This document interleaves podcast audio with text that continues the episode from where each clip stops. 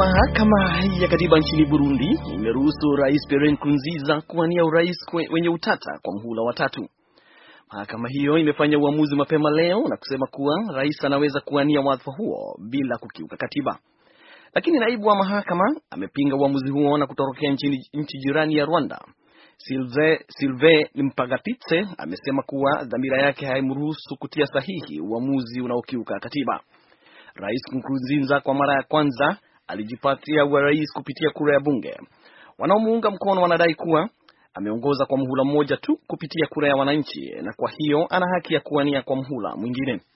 Wapinzani wake wanasema bwana Nkurunziza anakiuka katiba na pia mkataba wa amani wa mwaka wa elfu mbili mjini Arusha uliosaidia kukomesha mapigano nchini humo.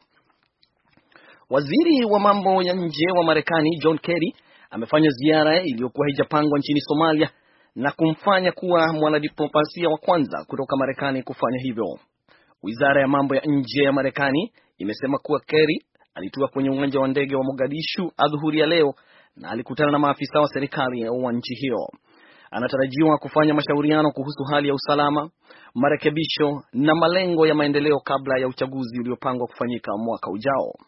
Kerry pia anatarajiwa kukutana na viongozi wa makundi ya kijamii ili kushauriana kuhusu mashirika yasiyo ya kiserikali na pia kuwashukuru viongozi wa Umoja wa Afrika kwa mchango wao katika kurejesha hali ya utulivu nchini Somalia.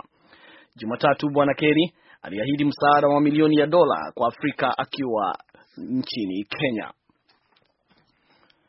Kundi la wanamgambo wa Islamic State limedai kuhusika na shambulizi la Jumapili lililotokea kwenye ukumbi mjini Dallas katika jimbo la Texas hapa Marekani, mahala ambapo mashindano ya kuchora vibonzo vikimwonyesha Mtume Muhammad yalikuwa yakiendelea. Serikali ya Marekani haijasema lolote kufuatia madai hayo. Kundi hilo lenye msimamo mkali limetoa madai hayo mapema leo kupitia redio yake likisema wanajeshi wawili wa ukhalifa wake walitekeleza mashambulizi hayo. Polisi wameshamtambulisha mshambuliaji mmoja kama Elton Simpson na mwenzake Nadil Sofi ambao waliishi pamoja kwenye mji wa Phoenix ulioko katika jimbo la jirani la Arizona. Wawili hao walianza kupiga risasi kwenye ukumbi baada ya kumjeruhi mlinzi, lakini hatimaye waliuawa na kupigwa risasi na askari wa Garland.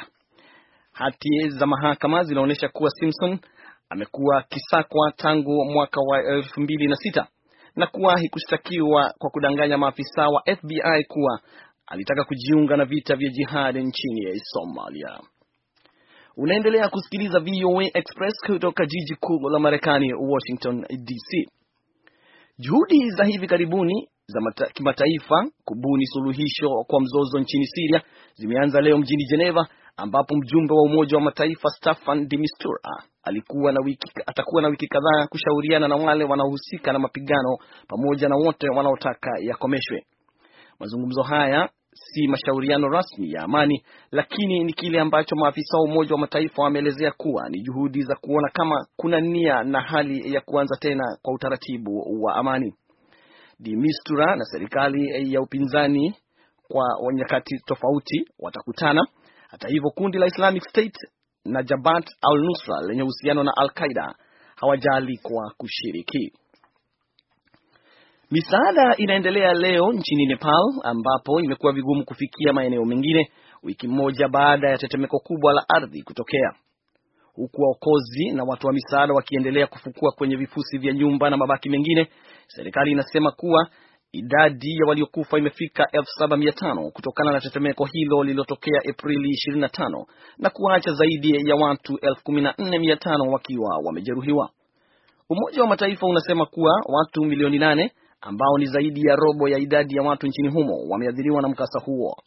Idadi hiyo ni pamoja na watoto milioni mbili, na shirika la watoto la Umoja wa Mataifa yani UNICEF Jumatatu lilisafirisha tani 40 za misaada, ikiwa juhudi za kuhakikisha kuna maji safi ili kuzuia mlipuko wa magonjwa.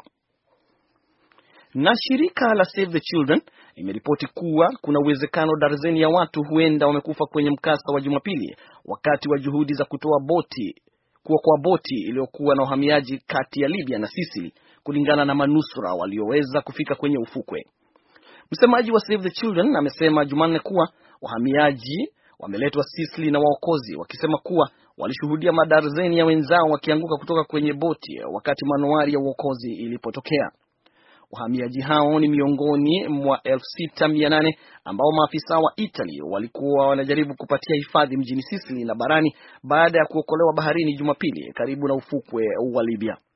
Mamlaka yanasema kuwa takriban watu kumi wamezama maji katika kipindi cha siku chache zilizopita wakijaribu kutoroka Libya wakitafuta maisha bora barani Ulaya.